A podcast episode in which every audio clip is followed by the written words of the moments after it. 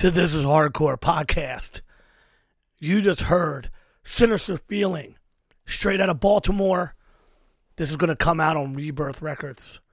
That first track was pulled down, followed by Sinister Feeling. Pretty short stuff, intense, aggressive, pure fucking hardcore.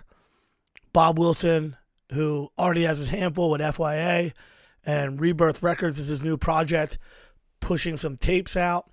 Um, you can go to the Rebirth Record store. I'll have a link for it in the podcast notes so you can buy the tape. Incredible to see bands like this getting the opportunity to come back around. Seems like that was a sound that I remember seeing a lot at different stages in the last couple decades, but that's intense, man. And uh, if you want to check Sinister Feeling out, the best thing to do is Janu- uh, June 13th, rather, Monday.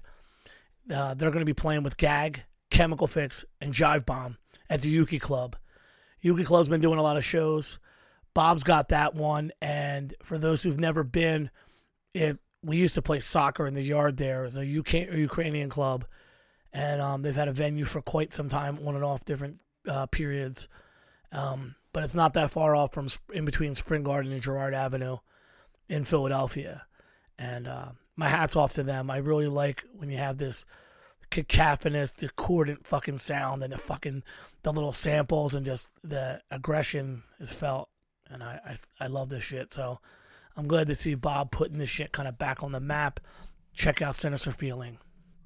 So it's obvious that I didn't do a podcast last week, and which violates what I was hoping for, which was to stay consistent. But it's impossible for me to come up with an excuse aside from I didn't have the opportunity nor the motivation in the last week or so to put something together with the stuff going on with This Is Hardcore and with the preparation for all the shows we've just had. So, in thinking about a podcast that could come out, it'd be fun to listen to, something that I could do quickly. I have the thought that I go over what we just went through for the last week or so. And um, for those of you who don't know, that we had a crazy run of shows and we're still not over it. But Philadelphia has been blessed. I mean, from a lot of perspectives, but from last Thursday to this week, we've had six shows in seven days. And hot off the announcement on sale of This Is Hardcore, the timing structure to get somebody who can jump on a, a three or four hour um, audio call through these different apps that I use to record this just wasn't possible. And I was only through the luck of Zach Nelson from 185 miles south and Richie really spearheading the whole thing that we were even able to pull off our end of the triple cast, which celebrated the terror release of their new record, Pain into Power, which was our last released episode. And the hope was that I would pull something out of my ass or I could get somebody on a on a shorter call and we could pop something out, but I don't know if it was a combination of not feeling it or not being able to link up and getting distracted into other things that pulled me away from being able to release an episode. And I was bummed out because so far this year I've always been able to, even with the fucking stupid glitches of this dumb laptop, I've still been able to put out a uh, episode. So my apologies for that. And in fact, I'm a week behind. So right now you're going to hear another track. Don't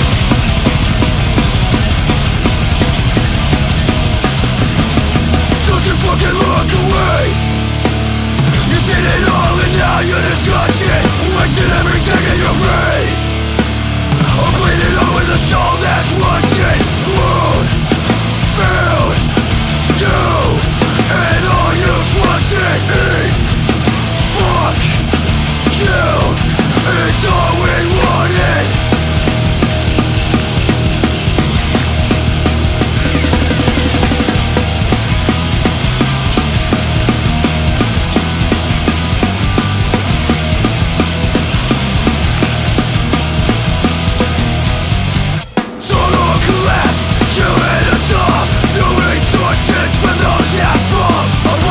just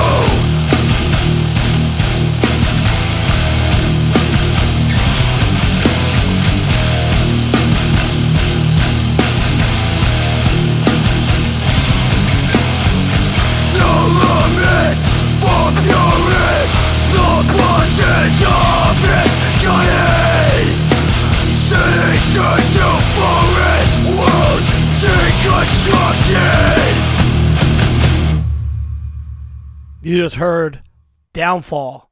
That track is Primitive Reality, coming off their debut LP, Behind the Curtain. The record comes out on July 1st. They're taking pre orders now at June 10th on Days and Triple B Records. Uh, Downfall's been around for a little bit, and um, finally at the LP stage, production sounds solid as fuck. Some heavy riffs, our boy Lumpy and Days Records has always provided some cool tracks. And um, without having an episode last week, I got backed up. I didn't want to put the track out there, and knowing that I want to make some of these younger bands, or not even younger bands, but bands with releases and stuff popping. I want to make sure that you who are checking out the podcast are getting, you know, some ears on this shit. And um, I've never been afraid of different variety, and I'm not like looking for a particular sound.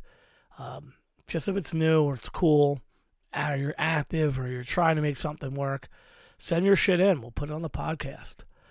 Um, Downfall, check them out, and uh, the Triple B Days uh, collabs continue. In fact, I could do a whole podcast just really on all the different record labels that are going on.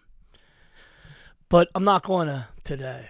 So you guys lucked out because that could fucking take a dark turn at times. But what I will say is that Philadelphia is blessed. And that's what the point I was getting at. Through all the different stages in Philadelphia hardcore, it was never in my time one person. It was everybody. You know, the late Brian Dilworth was responsible for the stuff that was happening at the Khyber Pass. And to some degree, I imagine I don't I, I, I actually can, won't talk out my ass and say I know. I know Tim Moorhead did some shows at the Vampire Club and then later at the Revival. And um eventually they would even do shows upstairs from Nick's Roast Beef on Second Street in Old City, back when Old City wasn't fancy as fuck, when it was a little bit more chaotic. And I don't know who who was re- responsible for like the integrity show and all, but I mean there was people from all over doing stuff, whether it was at the TLA and just different smaller real venues, even like the JC Dobbs stuff.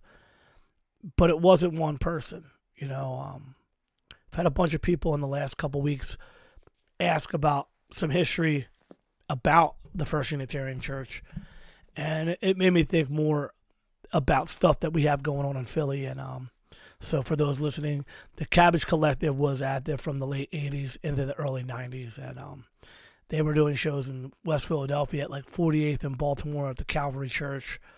They are the first ones who connected with the people who lived in the space of the kill time.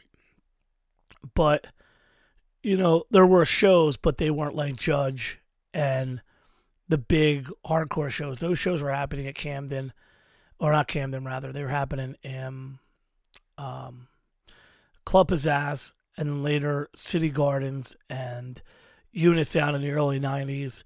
So, although there was shows, they weren't really intrinsically tied into like the bigger hardcore scene. But when R5 Productions, Robbie Red Cheeks, and different people did shows at the First Unitarian Church in the mid 90s, it really started to shape a different time period where you would have shows at random churches in the city.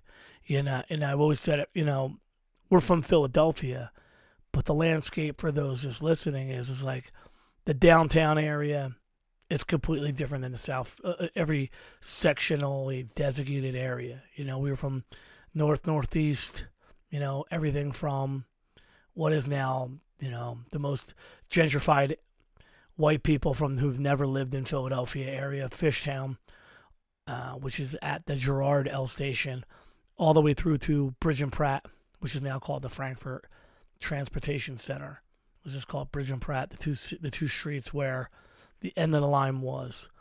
And we even had homies from the other side of the line out in 69th Street.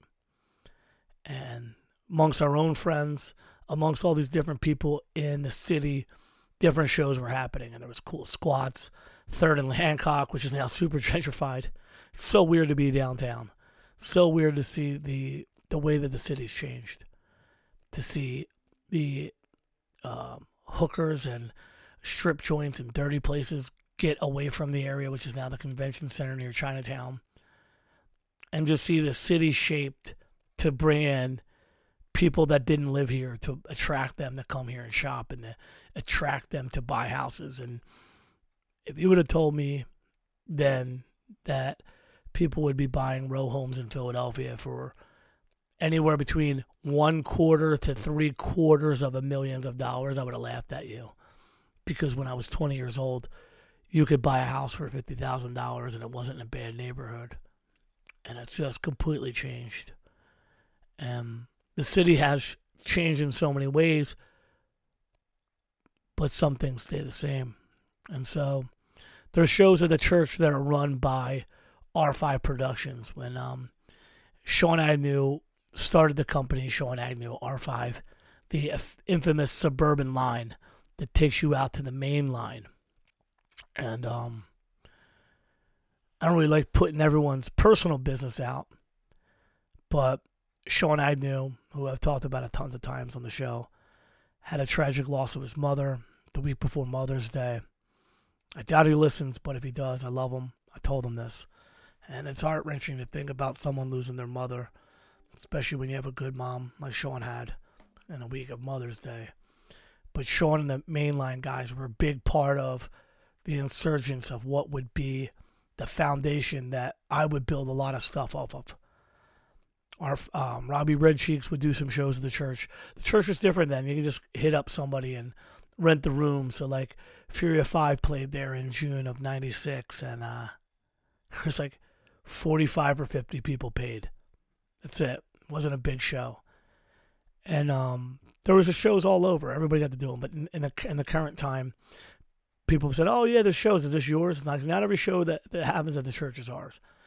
Andy and R5 and Jesse and R5 do their shows, and Andrew, um, not, mm, I always forget his last name. Um, Will McAndrew, Jim Shomo, they do plenty of shows, and they've even expanded into our neighborhood. These fucking gentrifying motherfuckers, fucking transplants, and they moved on to do shows at the Photo Club, which is in the heart of the neighborhood junction between the Amber Playground people like Joe McHenry and Beanhead and the Juniata folks and the Bridesburg people, the Kenzos and the Frankford dudes. It's weird to see the idea of a club that was basically a shitty Coke bar that probably people got killed and who the fuck knows what else in that fucking dirty place. Now some hipsters buy it and they're going to try to do hardcore shows there. It's very bizarre to think about a functioning club now being run by a bunch of people who aren't from the city and are now and entertaining the idea of hardcore shows. And sometimes when I think about this shit, I realize again and again and again and again and again, the hardcore show is the lowest common denominator in the not not so much the easiest thing to do because it's not easy to do these things, but it's the easiest access. You know, production at the lowest quality. You get something that you can plug amps into a flat surface to have the drums on, some form of ability to project the voice, and you got a show out of a U-Haul in a parking lot, out on the river somewhere hidden behind a Walmart. You could have a hardcore show, and uh, it's what the beautiful art and chaos of the whole thing comes together. But sinisterly, it's a way a lot of people came into the quote unquote music industry, which even that term, term I abhor its use and I don't want to be attached to an industry. I'm a hardcore kid and a hardcore promoter. And what I put on my back is the thought that every show that I do, I take away things that I could have did better and every show that's done, there's 10 more on the way. And I fucking love this shit.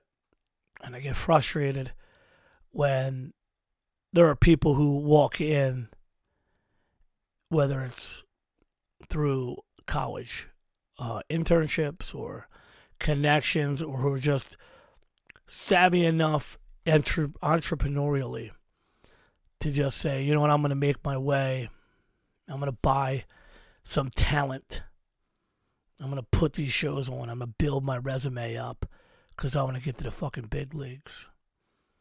To me, there's no bigger league than just putting on a fantastic show, seeing a young kid stage dive for the first time, or a kid who's been coming around and getting pushed around in that pit, finally starting to push a little back, or maybe the kid who has been quiet and walks in doesn't say much, gets his hand stamp, and then little by little the smile comes on his face, maybe a little joke exchange, and they start feeling more confident.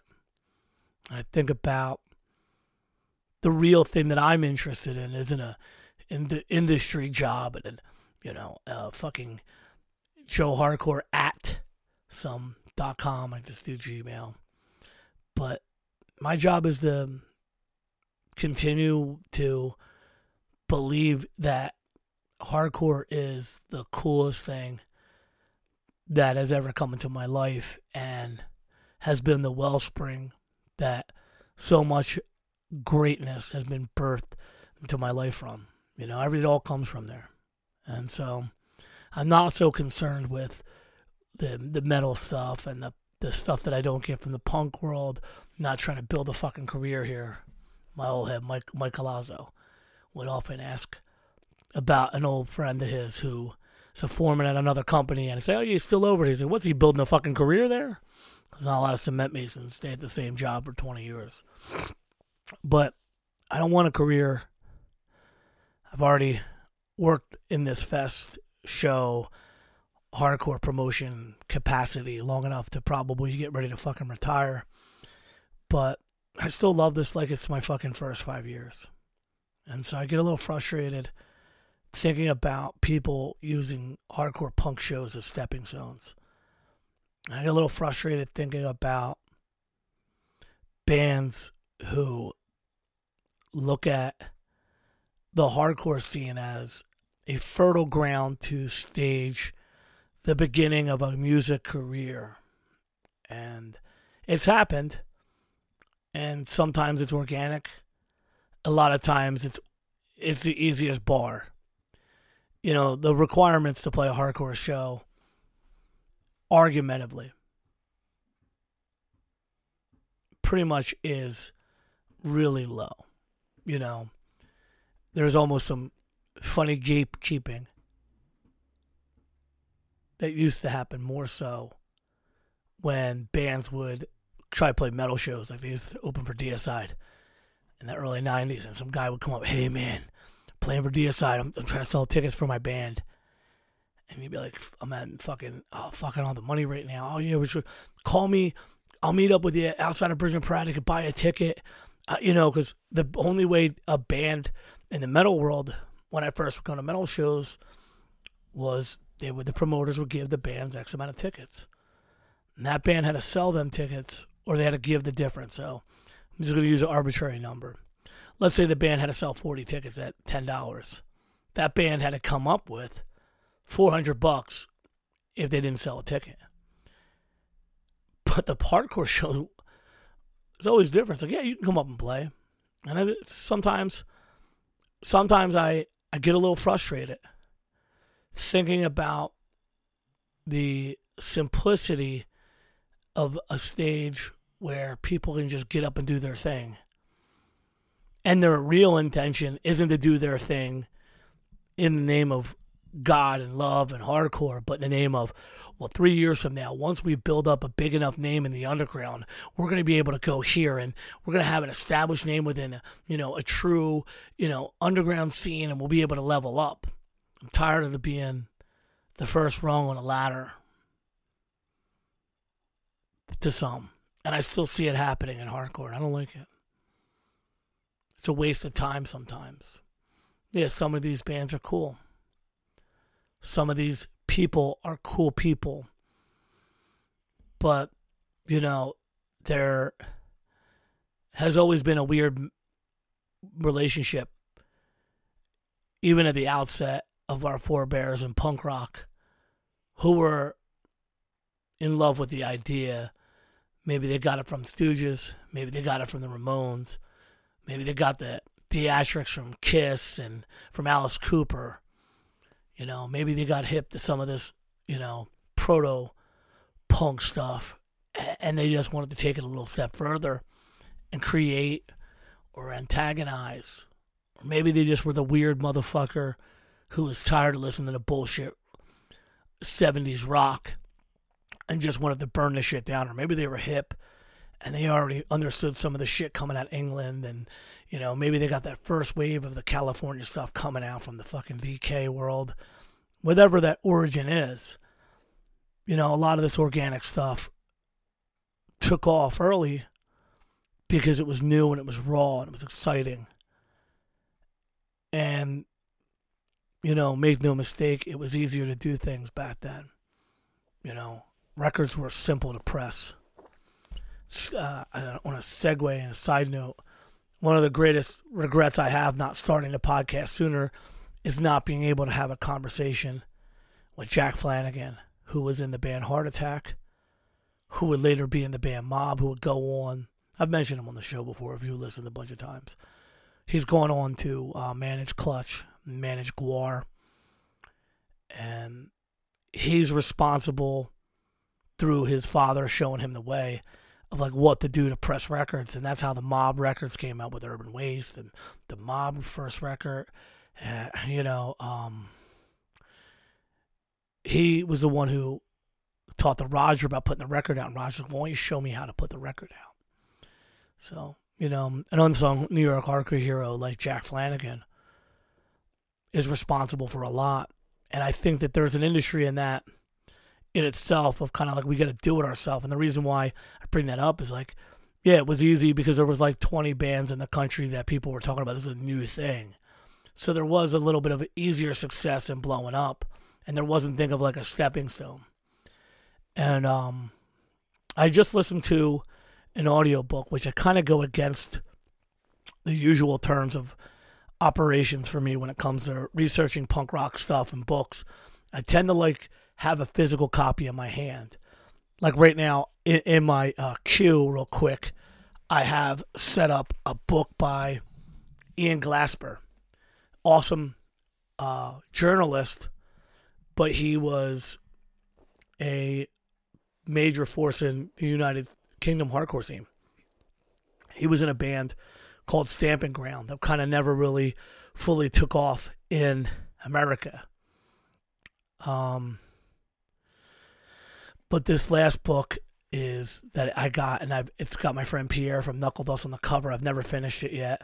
It's called "How UK Punk Survived the '90s," and um, he did uh, a bunch of books about the '80s, and they're pretty fucking sick. That um, this is the kind of stuff I really I choose to buy, and I keep and I put it in a collection when it's done being read. Sometimes I pull it back out um, and it's interesting to have. Um, another book that I'm like 25% in from Dan Ozzi is called Sellout, the major label feeding frenzy that swept punk, emo, and hardcore from 1994 to 2007. And the fucked up thing is, is that for me, this is what I'm talking about, but in a different way. So the story is about 11 bands and their label debuts Green Day, Dookie, Jawbreaker, Dear You, Jimmy Eat World, Static Prevails, Blink 182, Dude Ranch, At the Drive In Relationship Command, The Donnas, Spend the Night, Thursday, War All the Time, The Distillers, Coral Fang, My Chemical Romance, Three Cheers for Sweet Revenge, Rise Against, The Siren Song of Counterculture, and Against Me and New Wave. And he, he does an interesting way of going through these records and stuff and how the labels swept up and took up the the best of the underground and, and kind of capitalized in that way that these commie motherfuckers like that Sonny Singh hates the capitalization. But it goes deeper and Ozzi obviously swung for the big records, which is a bigger, bigger market. But I mean what I, what I was getting to why I brought that up is I just listened instead of buying um, corporate rock sucks, which to me is now a, is something that is going to be bought just to be on the shelf because of how much I enjoy listening to it. Uh, we have a lot to learn from Jim Ruland. Corporate Rock Sucks is about SST Records, and for those who are young, I'm not going to dog you for this, but um, SST Records is the brainchild and vehicle for the world that would come under Black Flag. And if you really want to hear a cool story in in in a very singular set that kind of is a was written by Jim Ruland before he went on to do this. It's called My Damage, the story of a punk rock survivor with Keith Morris, which is really cool. I have that on a hard copy book. I didn't. I did not actually listen to that. I, I actually read that, but when I got into corporate rock sucks, I was thinking about doing some more earlier eh, earlier time interviews, and I, I read some of these books and I write notes. And why this ties into the sellout book is that every time I read something, my my viewpoint on hardcore punk and its importance changes and which grows and it becomes a bigger founding point as a launching to counterculture in the world, not just in America. And I won't ruin it for you, but if you're one of these younger cats and you're super about Soundgarden and Sonic Youth, you got to thank Black Flag and Greg Ginn and Chuck Dukowski and Raymond Pettibon and um, Henry Rollins and Kira and everybody who was there at the founding point of SST. Um, Mugger, who was a roadie, infamous roadie of Black Flag, who would go on to be like a label manager. I mean, the the back of what would be the sounds of the '90s grunge turned into the alternative label that really fucking went up my ass as a kid when I would hear it. Um, the foundations in SST Records. Generally, there's a lot of stuff that was taken and put on majors because of it. But more singularly, there's this stuff that SST Records did to promote Black Flag and their acts, the Minutemen, the Meat Puppets, in this first couple years of this hardcore stuff that we all love, that was eventually capitalized on. And it just adds to the layers of why I kind of get frustrated when somebody's like, oh, well, these guys are cool, and this, it's like, yeah, they're cool, but they're here for a minute and they're looking to go further. And not further, meaning like they're to take their band on and we're to still see them. There's plenty of people who have moved on and look at like the times that they had to play the small shitty house show and the small shitty hall as well we're not going to be doing this forever because we're going to blow up and i've just hated that ego. And i have friends who have been in bands at all different stages and now for two and a half decades worth of friends who their bands can go from being really high up on the totem pole to all the way down to the bottom and forgotten to never noticed. And i've seen the whole spectrum but i just the older I get, the more I want to make sure that the time that I put into is increasing the out um, the outcoming support from the kids and building the next generations of bands through the kids that are coming to the shows now. And so we deal with some of these bands, but I see a lot of wolves in sheep's clothing. And I see a lot of people who specifically know that playing the hardcore shows now will eventually get them on the bigger tours later. So they'll do the thing and they'll kiss the ass and they'll say the right stuff. But it's all just online online ball washing. And um, I'm not about that. You know, not about a bunch of shit to be honest. And I think you guys who listen a long time know that that I'm just not about that bullshit. Um, the words adjacent always cracked me up. You know well, they're like hardcore adjacent. Well, I got another idea of what adjacent is. Now, I really want to say with honesty, someone who's adjacent or uses the term adjacent most likely lived in a cul-de-sac. But when I think of adjacency, I think of the next door neighbor that you've known for five years that you don't even know the motherfucker's name. You might step outside, and you see him, you might say hi, but you don't want to. That's what adjacency is. So you come at me with this hardcore adjacency fucking bullshit. That's the motherfucking guy in a band who they are not big enough to play in the bigger club with the barricade yet. So they play in the small club where their little friends still mosh around. So they get the moniker of like metalcore or whatever core suffix. But really they're trying to go all the way up to the top and be the next Bring Me the Horizon. And uh, that's what adjacency is. It's not cool. I don't fuck with it. I'll just say that, you know. And I and I watch a lot of bands come up, and you know, interestingly enough, there's bands that the word adjacency is used for, and I have to go the other way, and I have to say, hey, you know, like New York, Boston, Philadelphia, D.C., Richmond, um, these are established East Coast hardcore centers for a lot of cool shit. Um, even New Jersey and its quasi, you know, who knows if it's the, the Jersey Asbury or is it Atlantic City, whatever. It's all tied in. But, you know, there's there's a a standard of like what these kind of scenes would consider hardcore than the bands on the periphery where the word adjacent lurks. But a band like Kublai Khan, you know, they're out in Dallas area, out in the suburbs and that DFW, where shit's a little murky. Because they're not on the tour ride. You know, they're not definitely going to get every tour. So they're going to watch some metal stuff. They're going to get the hardcore stuff. Dallas had a crazy hardcore scene in the late 70s and early 80s coming up and pretty fucking wild, to be honest. But, you know, not every tour goes through there, so they're going to get what they get.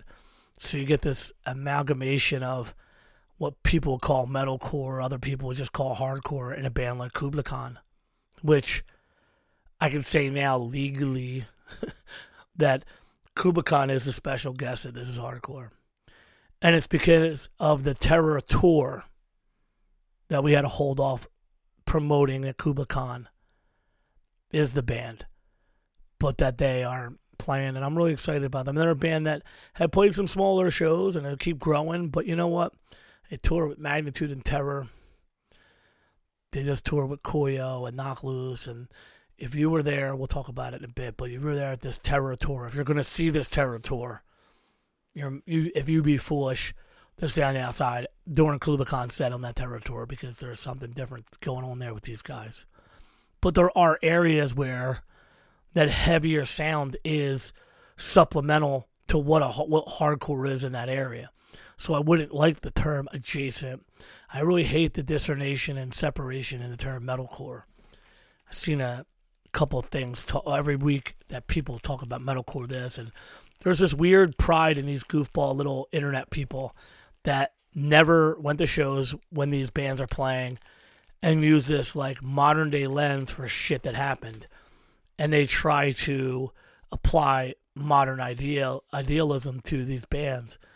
And um, being there and seeing this stuff you know i got a lot to do so i don't have time to fight with little kids on twitter but too many times i'm seeing some people try to talk from some informed position with no firsthand experience and everything's from youtube and reading on the internet and just applying their short-lived experiences to make a general realization and designation of what a band is. And I, I don't like that either.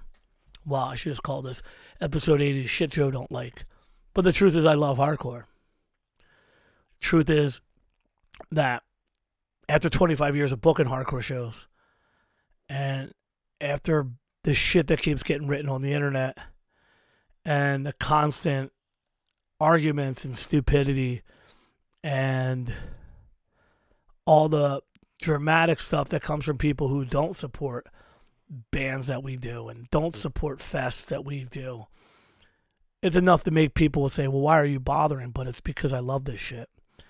And I love that Philadelphia is this fucking green zone where you can have an R5 Productions and you could have Bob Wilson doing the shows that he does, and you have the Joe doing the shows that Joe does, and the shows Alex does, and you know, there's always different people adding to what we have here, and the growth and the support that we have seen just in the last six days, or six, seven shows, six shows in seven days, just shows that the empirical data states that Philadelphia has a banging fucking hardcore scene.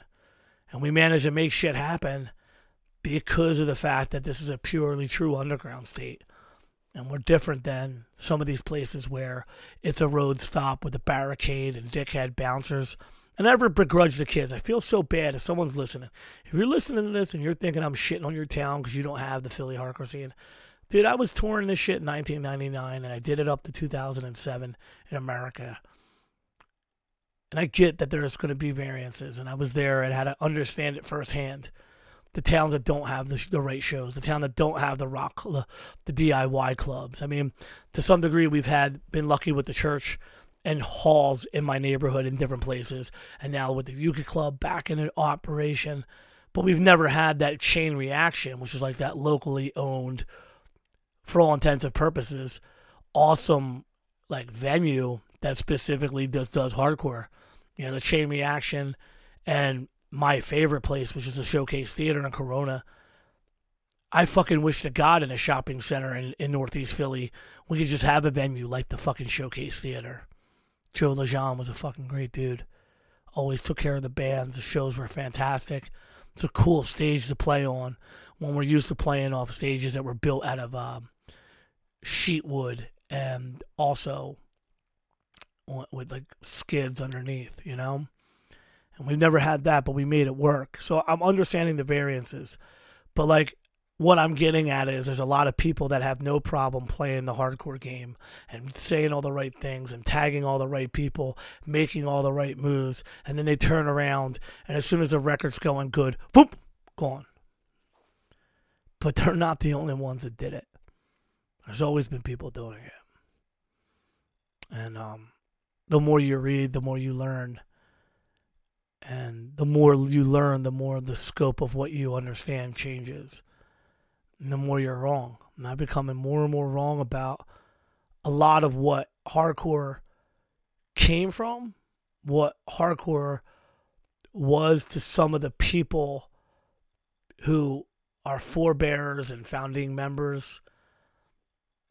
And if you apply that to other stuff, man, we could have a whole fucking completely separate podcast on that. But if you think the founding members of hardcore are these completely altruistic minded humans, then yeah, you would believe that the founding fathers of this great country were also the most altruistic, good natured humans. you know, people have their own self serving interests and artistic expressions.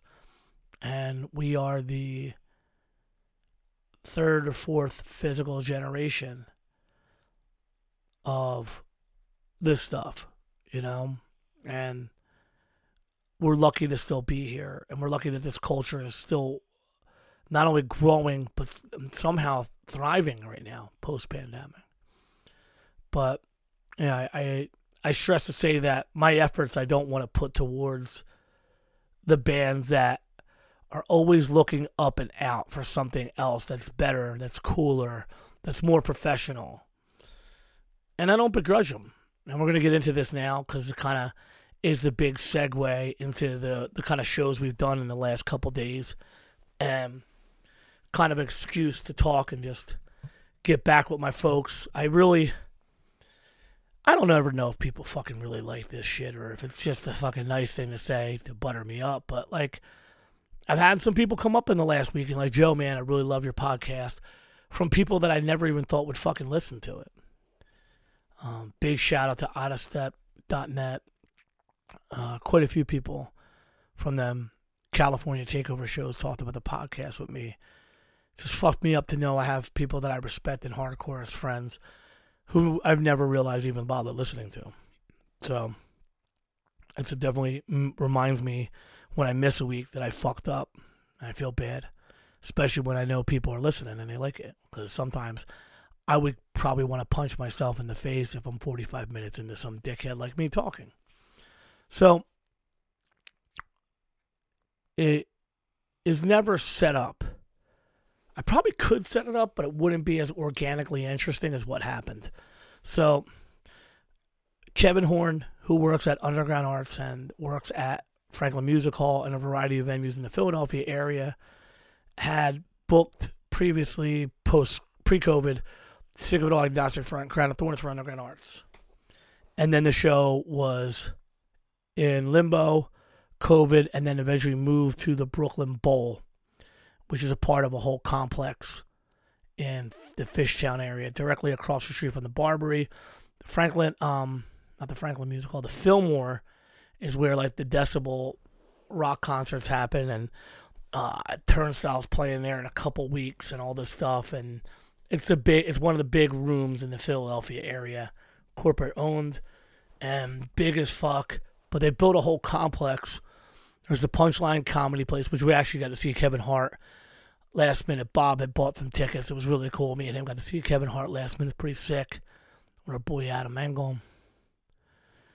But um, they also had the Foundry, which is where when the Madball Wisdom in Chains Leeway show was in danger of getting snowed out, we moved the show there. So what do you do when a bowling alley fo- doesn't make it through pandemic? Well, they bought it, put a stage in it that holds 900 persons.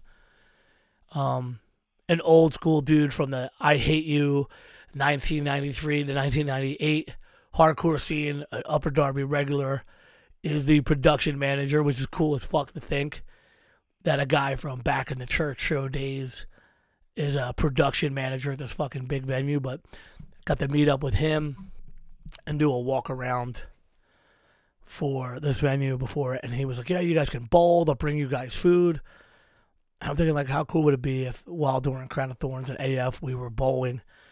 And so the show was Agnostic Front, Sick of It All, and Crown of Thorns. And so we ended up, me, Mike, Bob, Alex Rudisaw, AXBX, we all ended up just hanging out, kind of like some VIP area. Corson, McHenry, Zach, and the boys, you know, literally eating food and bowling. And behind us is Crown of Thorns, Agnostic Front, and Sick of It All going on. And uh, definitely a unique experience. And that was Thursday last week, the 12th. And um, uh, sometimes when a corporate or a bigger venue buys a show, they'll hit us up and say, hey, how about if we just go ahead and we pay you and you can help promote the show? And that was our capacity. We didn't have to run the show. We really only just helped promote it. And we got to bowl, eat some food, hang out with our friends because of it. And it was a good time. Um, Crown of Thorns is always going to be good. Mike DeJean, Mike Deemy. Uh, one of the most unsung dudes in New York hardcore is Mike Deemy on drums and Crown of Thorns. Dude's been in a ton of bands. Absolutely fantastic player. Um, very great disposition and just fucking fantastic dude.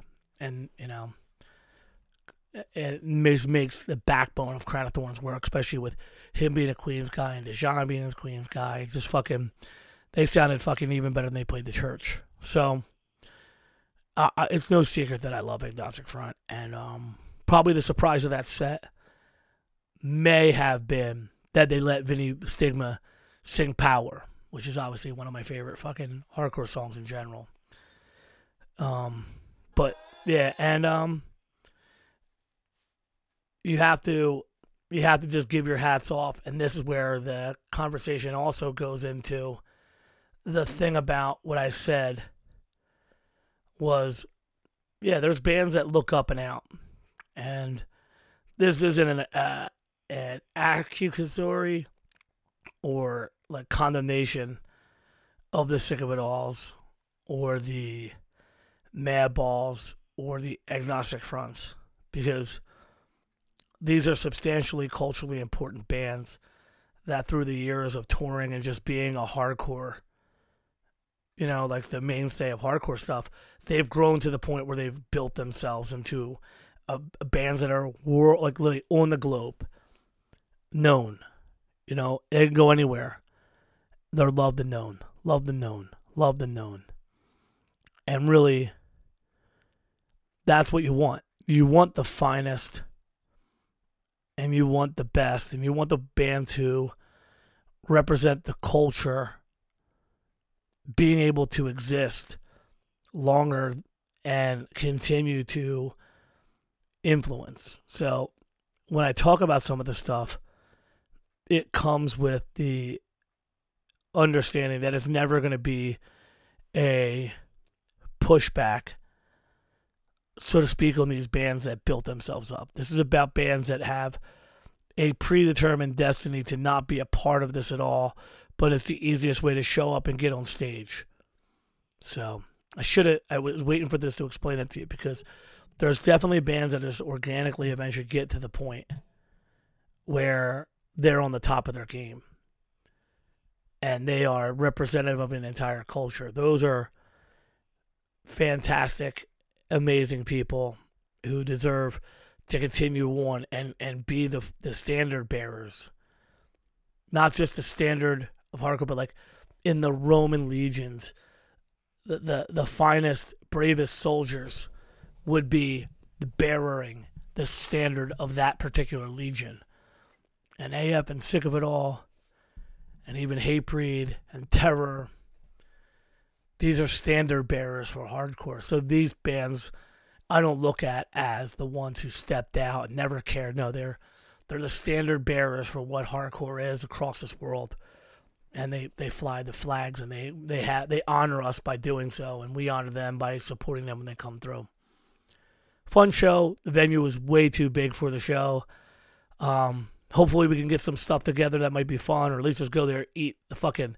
This they had this thing called a chicken tot, which is like breaded like a tater tot, but a chicken bite, and it was fucking bomb. Actually, the fucking all the food was bomb there. It's fucking really standout shit. So we move on. Um, as you know, we've talked about this little brat, my love, Alex Bradley. Um, Alex Bradley is a person who kind of came through doing many um many many times into seeing her at shows when she was younger eventually got into a conversation about like what she would want to do etc and it turned into her expressing an interest in taking the shows she had did when she was doing them in New Jersey and doing more like Philly shows and that's kind of what ended up happening. She kind of came under us. AXBX is what I always call her. And um, so she does this show. And I'm proud of her because she's also the apprentice piercer at Hard Time Tattoos, formerly Cadillac Deuce. Mike Barletti owns. And it was Friday 13th. So she's got to do some piercing. So me and Bob and everybody hangs at the door. Mike brings pizza, and then when Alex is done working, Alex shows up and gets the rest of her show. And um, Snub Nose opened, ripped it. I love seeing new kids, new bands, excited about hardcore. Um, War Crimes is from the Hudson Valley, some crossover with Age of Apocalypse members, and cool to see them out and playing. Um, next was Not One Truth, Jersey Shore dudes. This is the best I've seen them. Was that Not One Truth set? Really cool. Um, Death Metal Dante out there ripping it. I definitely think the more good shit's gonna happen from Not One Truth.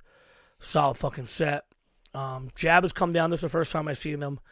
Uh, Long Island, heavy shit and then Broken Veil. They're like the the young band that popped up post the pandemic and are starting to be more active in the East Coast area. Check these bands out. So the yard is in a Philadelphia suburb and it's a part of a complex of commercial buildings. And so what happens is you go in and it's a skate park. So if you're like my size and 200 something pounds and six foot tall, unless you're Eric Wolk, this is really to me like a spot for a lot of younger kids to get out there and mosh. And you see tons of people skating in between bands. You see a lot of young kids and a lot of good young bands coming up. And we're really lucky to have the yard and we like the place. And it was cool to have a show there. And then for Friday the 13th, it was cool. It was a cool show. Alex did a good job. And then um, that was the second show in a row. So then we get to this um, California takeover stuff. Now, there are people specifically who don't even know this, but in the 90s, there was a live record recorded from Strife, Earth Crisis, and Snapcase in California. Hence, the California Takeover was a release. It was the Snapcase and Earth Crisis shows with Strife. And then later on, there was talk of like another one. And pre COVID, we were talking about it, kind of got held up. And then uh, I'll summarize this. I was driving, it was uh, the day before my birthday. Um, Mike and I were driving up to say goodbye to a friend from Bane who passed away and drove all the way up to Boston the day the show went on sale. The first show sold out quick, and then we had the other show on sale as the Year of the Knife record release, which is the first show back in Philadelphia, July 3rd. when that went on. Um, the show sold out quick. Sold out in July. It was supposed to happen in October. But there was some COVID stuff, and the show moved from October to May. So all of a sudden, we have AF the 12th, and then we have the California Takeover shows 14, 15. And then Alex has a show May 13. And then we've got on the docket May 16 for Terror and May 18 for The Exploited. And I was like, holy shit, there's going to be a lot of fucking shows. And um, the good thing about Underground Arts is that we do a lot of shows there, and they're the best production, coolest big club that still feels small. Rich and Lindsay, Jackie, even Steve Sound Guy. I mean, they, they go they bend backwards to make this happen. And through our friend Brian Dilworth, who's no longer with us, which I bring up often, we're able to have the club at a special rate and do all ages shows there. And consistently been some of the coolest shows in the last couple years that we've done in Philadelphia have been in Underground Arts. And I was really excited for the shows. Uh, what we had happen though, the Wyatt Oberholzer, that little bastard, he got COVID. So, in the day before the show, the Friday night, I got told, or the Friday morning, Lennon set it up so off the tracks would open. So off the tracks opened. I love Bob Wilson for a million million reasons, and hearing him on stage, fuck you, fuck this, fuck that, fuck this. I literally love, could not care who he's motherfucking. I just love that. Anytime he's back to the old style, you know what I mean? Uh, to me, it's just the best. And so, all the tracks was fantastic. Envision, man, they're gonna have a record. I, I want you guys to know this. You got to check out Lennon's band Envision. We're gonna have a, I, and then they're gonna have one of these like, holy shit, people are gonna start talking more about them. They played second, and they were absolutely fantastic.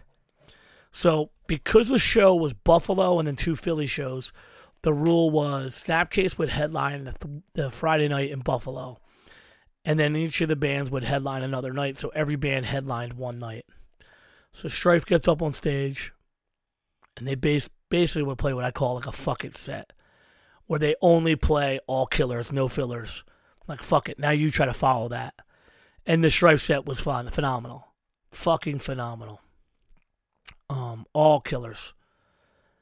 Then that Earth Crisis gets on stage, and again, as soon as I get on stage, I start dancing again, and my whole fucking belt breaks, which is hilarious. But um, not the first time in the history of 90s hardcore dudes belts breaking for wearing big pants and having to pull the be- belts tight.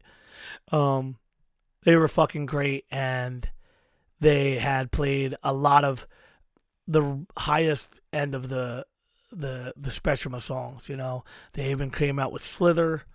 They slipped in Counter, which is the anthem from Path of Resistance, the Earth Crisis side project, and it ended up with a lot of Philly hardcore dudes and my friend Matt Stedman from Syracuse on the mic, and it was a great way. And then it obviously went right into the Discipline intro, into fucking Firestorm, which, Jesus Christ, that's a way to fucking end a set. It was literally like Gomorrah, Connor, boom, boom, boom.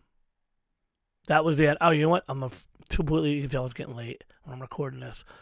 In between Strife and Snap, in between Earth Strap, uh, in between Strife and Earth Crisis was Snapcase, and um, you know there was a time when Snapcase could play a hall anywhere from west west of Philadelphia in the suburbs halls to northeast PA at like CC's or in Allentown and just have a fucking a set that no one could follow.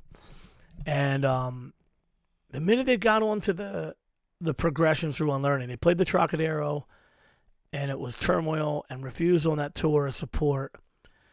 They just started shifting away from focusing on playing hardcore shows, and at that point, they kind of lost me, and I never was really big ups on anything after that. And the one player in the band is involved in race cars, so it was always hard because the season around This Is Hardcore fell in line with the race season. So we never really had the opportunity to have them until the the Thursday, which actually was Thursdays, obviously it's off season day. But and that's why that Fletcher Cox uh, football player was there because he's involved in the racing team financially and he's close with that guy from Snapcase. So that's why the the Eagles football player was there and everybody was taking pictures with him. But I was concerned at the This is Hardcore set that they weren't going to do some stuff from Looking Glass Self and Steps, and they did. They they played a fantastic set and people really psyched and they were they did play more songs than Strife, but not as many as Earth Crisis and people were bopping and you know they're a tremendously popular band. But I think a lot of the stuff that they're most popular for isn't the records that I'm interested in. So they wane on me. But I actually don't care if they were to like only do that shit because that's what the mainstay of their fans are. But having seen them in the steps and the Looking Glass Self era, those are the stuff that I'm I'm most excited about when I want to see Snapcase play.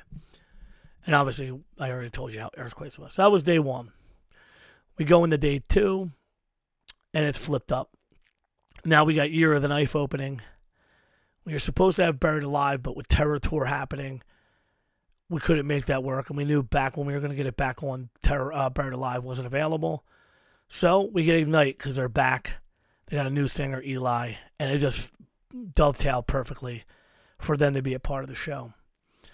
Year of the Knife plays first. They do well. A lot of people watch. Good way to start the sets off.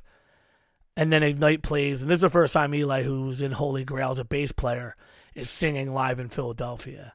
They did a great job, and um, they played some old stuff, played a lot of the newer stuff, and you know, Ignite's Ignite. But I think that this is gonna you're gonna see a lot more activity because though Zoli was a character and a funny person, at times he I don't know if his own chaos in his own life held the band back from being like as professional and big as they could have been. So with Brett Rasmussen, who we had him on the podcast previously, with Brett having the ability to plan like two years straight out, you're going to see Ignite do some fantastic tours. And I wish them the best. Ignite's one of my favorite bands on the West Coast and in hardcore in general. And a tidbit, a tidbit is that this is the first time ever that Ignite and Strife played the East Coast together. So that was cool as fuck. They have Ignite and Strife representing the West Coast on that night. So then this is where it flips around. So then it goes Snapcase, and they're set. They add another Looking Glass Self song, and they have their old guitar player wrote the song, get up there, play. That was really cool. And then it's Earth Crisis, and Earth Crisis does something similar to their own set uh, from the, the night before. Another fantastic set. And then to close it all out, Strife headlines. They add a bunch more tracks.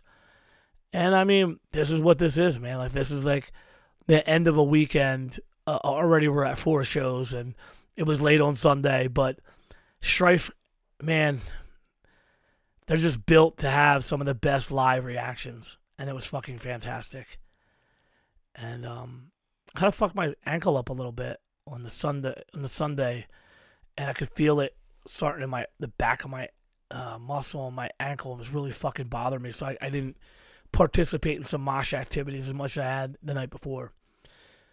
So then we roll into the terror show.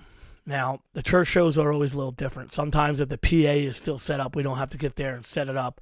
And luckily, the, the Lord was with us, and we could just kind of show up and get things ready. We didn't have to build the PA and all these things. So, Terror, if you listen to the last episode, you know how I feel about the new record. And you know how I feel about Terror in general. You know how I feel about church shows in general. Then you add the elements of Kublai Khan, who you now know how I feel. Sanguisugabogg, that's the right way to say the name. The Pain of Truth, and shackled on a Monday night. Maybe somewhere else. Might not have been a great show, but in Philadelphia it was 500 plus people. Wild as fuck. A rainstorm that would have got Noah having to build a fucking boat. And a really, really fantastic evening.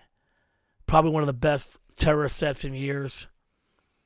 And a sign, a foreboding, so to speak, that shackled, Pain of Truth, Kublai Khan, and Terror are gonna have some wild fucking sets at This Is Hardcore.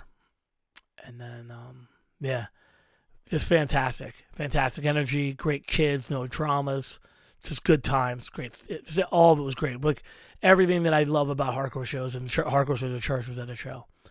Great hangs, good food, all the people in the building, the stage dives, the return of Joe McHenry, who was always stage right, my right hand man. I was work stage left, he's stage right. It's fucking fantastic. And um, yeah, this is fucking literally absolutely fucking fantastic. And I had off on Tuesday. I don't even remember what I did. Oh, I got tattooed by Mike after buying these really shitty boots and it gave me a giant fucking huge hole in the back of my foot where my ankle hurts. Wah, such a pussy, right? So then we get into Wednesday. Now, because the PA was up, we get to keep it up. But it's the last show for a while at the church because it's getting hotter and people don't like to do shows when it gets too hot. So we had we knew going into the exploited show we were going to have to go ahead and take the PA down, and I was like not looking forward to that. Now this show was a different kind of co-promotion show where a buyer from New York called Scenic Presents had bought a bunch of the shows they play on the East Coast, and they were involved in partnership with us to run and do the business on the show for the Wednesday. Hardcore punk without the exploited is in a different boat altogether. Plain and simple. Wattie Buchanan is just as important to hardcore than a Keith Morris, more so, I think, than a Henry Rollins. And I think that because they're English and because the deviations and the attraction to draw more towards a metallic sound later on, that kind of got a lot of people to not understand that at hardcore at its origins, it's the big, snarly, nose piercing, fucking giant mohawk motherfuckers that are part of our fucking forebears. But man, the fucking I love the exploited. Grew up on the exploited. Uh, whether it's Beat the Bastards, the Massacre, you know, like it, you know, they're to me. I don't even think that you're really a hardcore person if you can't. You don't have to love it, but if you've never heard it or you're not, you don't fuck with it, or if you turn it on and you don't like it, we're not even on the same page. So I I, I, I jumped through loops to do a an exploited show, even on a Wednesday night. And this one was different because it had Harley doing Cro-Mags. For those who still can't figure it out, Harley was involved in Cro-Mags at its outset. If you listen to two episodes of Parris, who was on this podcast, episode 40, and I think later on like 50 or 51, something like that. Parris goes into depth and talks about it. There was a lengthy court battle for the legal right to the name. Harley ended up winning the name Cro-Mags, which left John Josephs and Mackie having to differentiate themselves by calling it Cro-Mags JM. And with John's other projects like Blood Clot, he has not put time into Cro-Mags JM. Which also Craig Ahead, who is the bass player, Sick of It All, is active again. Mackie's active again. I don't know what AJ's up to, but it's hard to pull the Cro-Mags JM off. So Harley got on the Cro-Mags to play with Exploited on this tour. Also, Total Chaos from California. And, you know, so we're talking no more. More leather jackets, more stinky people, lots of studs, uh, lots of face piercings, and a lot of beer thrown around. And I knew getting into it, it was going to be wild. But this is what the fuck we do. This is what hardcore is about. You know, it's not all ninja kicks and fucking stage dives, high fives. It's fucking some asshole who's built like a Viking, smelling like a dead horse, running around with fucking shitty body odor in a fucking floor covered in fucking beer and beer cans. That's what punk rock and hardcore is too. And shame to the young ones who are not smart enough to just see it, to understand that this is a uh, harken back to an age old time previous to the slick mosh stylings brought to us by the East Coast. And um, I'm lucky that the guys who I came up under, the Jamie Davises and, you know, the bad luck folks, really instilled the importance of like being grounded and knowing these things, you know, like the first thing I heard from uh, Exploited was the more metallic shit just because that was what the cassette that was at my local record store was. But I was hip to what they were way before I was even a hardcore kid. But it, you know, it starts. It was just like way later for them, but at the time, 1990s, like when I was really starting to uh, buy tapes and shit. So the first thing I really heard from them was the massacre. And that it's kind of ironic because like that, had I heard Death Before Dishonor or something like that, I don't know if it would have seeded as well for me at the time. But you know, just turning over the the record and, and seeing um like tracks like Boys in Blue and Fuck Religion, I'm like, all right, I'm all in. you know, fuck religion, I'm all in. And then from there you go back. You go back in the catalog.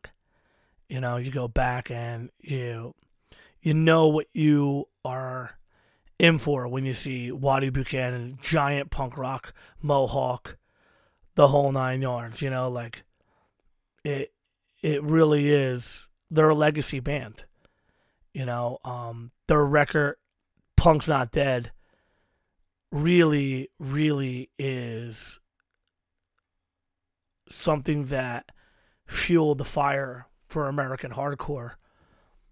And when they were coming across without them, I don't know some of these places, I mean, like they were like one of the biggest bands for some reasons. And so I'm always going to give some credence to them. But to have them play at the First Unitarian Church, I can't speak on it because it's just hollow ground. Uh, to me, it's fucking amazing that we had them.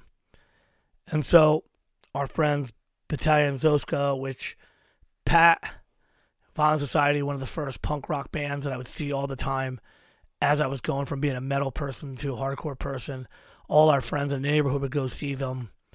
Now he's in the band um, with Eric. Eric from Creep Records is a man. He Eric Victor um, has always been a supporter of Philadelphia punk and uh, and, a, and like you know another key figure. And he's in a band, and it's just fucking cool band, great sounds. And they opened, and then Total Chaos from Los Angeles. Picture big mohawk, sweaty kids, circle pits, everything you think of beer being thrown around. And then Harley gets up with the G Man and Dom and Harley ends up playing a opening with um we gotta know, but then plays a lot of newer material from the stuff that he wrote. And then later on goes back to Life of My Own. And he gets some kids from School of Rock that he saw on some video and says, These are the future. They're probably the future of something, but I mean, Timmy from Punishment and Ethan RIP from Punishment, they went to School Rock, but their parents had them in hardcore shows. Not a hard diss on these kids, but it's nice that they found Cro-Mags to cover and put on the internet. But I've never seen them in hardcore shows, so I'm I'm gonna I'm gonna err on the side of I'm glad that these young kids are playing Cro-Mags. But until they start a band that is the Cro-Mags or sounds like Cro-Mags, and they come to shows where other bands that sound like the Cro-Mags are playing, it's just one of these like viral gimmicks, like the teacher that had all the kids singing Minor Threat. So, like, I'm not gonna be a dickhead about it, but he's like, "This is the future," and it's like they're in the future playing music, but I never seen them in hardcore shows before, so I'm not gonna hold my breath for it. Yo, a side note, because Harley was a guest on the Jocko podcast previously, I had um not thought about it till the day of. Um, but Harley's on stage, and I am videoing and sending it to Jocko via Instagram, and he didn't write back, but he at least saw the video, which is cracking me up. So I sent some fucking videos of uh, Harley playing a Jocko because I know Jocko's a big Harley fan and had him on the podcast. And then um, I got to see I got to see Harley play Down but Not Out, and Bob Wilson was wrecking people, spitting on people. It was fucking fantastic. And then I get asked, what's the last song they should close with? And it's Death Camps. And he's like, fuck, I don't know all the, I don't remember lyrics. I'm like, you don't got to worry about the lyrics, you know? So, um, for me, seeing the Harley Mags is a completely different strata than the John Joseph's Cro-Mags JM, but I was really fixated on watching Harley play, and he as a drummer, as a like a you know pre fucking he was like 13 playing the drum uh, you know drummer. So like he almost plays that the strings like a percussion instrument. And i was like fixated on just how he's like down picking with a thumb but then pulling up with his fingers uh, as a mediocre or very amateur bass player. Just the the this is the closest i physically have ever stood watching him play. It was very interesting to see his style. And um, i guess they're going to be playing more shows. He was talking about coming back through and um, I would have to go ahead and say that this is just a random, unique scenario that we have exploited and Harley. But th- to make the most out of it, it was about time. And um, a more punk rock crowd going off for the Cro-Mags was actually not something that I haven't seen because I used to go to a lot of big punk shows and you know, all these punks knew about Cro-Mags and stuff, but like in the modern era, Cro-Mags is ninja moshing and stage diving. So it was cool to see a, a kind of like a change back over to a little more a push pit mosh style, which might bum out the young hardcore kids, but is kind of like how things work, really. You know, like it wasn't all just fucking ninja kicks. And it was interesting to see. And probably the my biggest takeaway was just watching people not from the hardcore scene not being able to you know get their their their flow going so to speak mosh wise if that's the only if that's if that makes any sense to you it was just interesting for me to see that and be like oh yeah these kids actually didn't grow up in these kind of pits you know? So and then what do you do what the fuck do you do? What the fuck do you do when you have a um exploited show and they're going on at 9:45 and they're planning to play literally forever. they played I think they played like a, an hour and 10 minutes, which by our standards obviously is like what the fuck who plays that long? But they did. And I feel like we were I was involved in some punk rock swindle. Like we got to have exploited play Philadelphia at the First Unitarian Church. You know, like no matter how late I got in last night, no matter how tired I was at work today, no matter how much I soap I put on the floor to try to clean up the beer and all the beer cans and all the pain in the ass punishers and all the beer cans outside, people that I grew up around, grew up with, or grew up under were in there and they loved it. And that's what I do this for. And that's what this whole thing's about. Now, I wanted to kind of come full circle. So, seven days ago, I got home and my computer was fucked up and I couldn't even do like a solo quick one. I was so fucking bummed out. And I was like, you know, I'm tired. I got work. And I worked every day but Sunday. And I ain't taking any day off and we and we haven't we've taken one day we've taken now two days off from these shows just because of how it randomly is. But this week's been a lot, and it's taught me a lot of things. And the biggest takeaway is that hardcore in all its different representations is important, and it's equally important to our culture that the people that come to these shows understand to some small degree that they're involved in something that for as much as many people may talk about hardcore on the internet so many people in real life don't understand that there's concerts. is what the term they'll probably use concerts happen at these small levels and that are driven by people who just want to see the culture continue. And that it's through standing with friends who are 10 years older than me or, or remember when I was a long hair at 15 years old going to some of my first hardcore shows in the city and the suburbs and all that.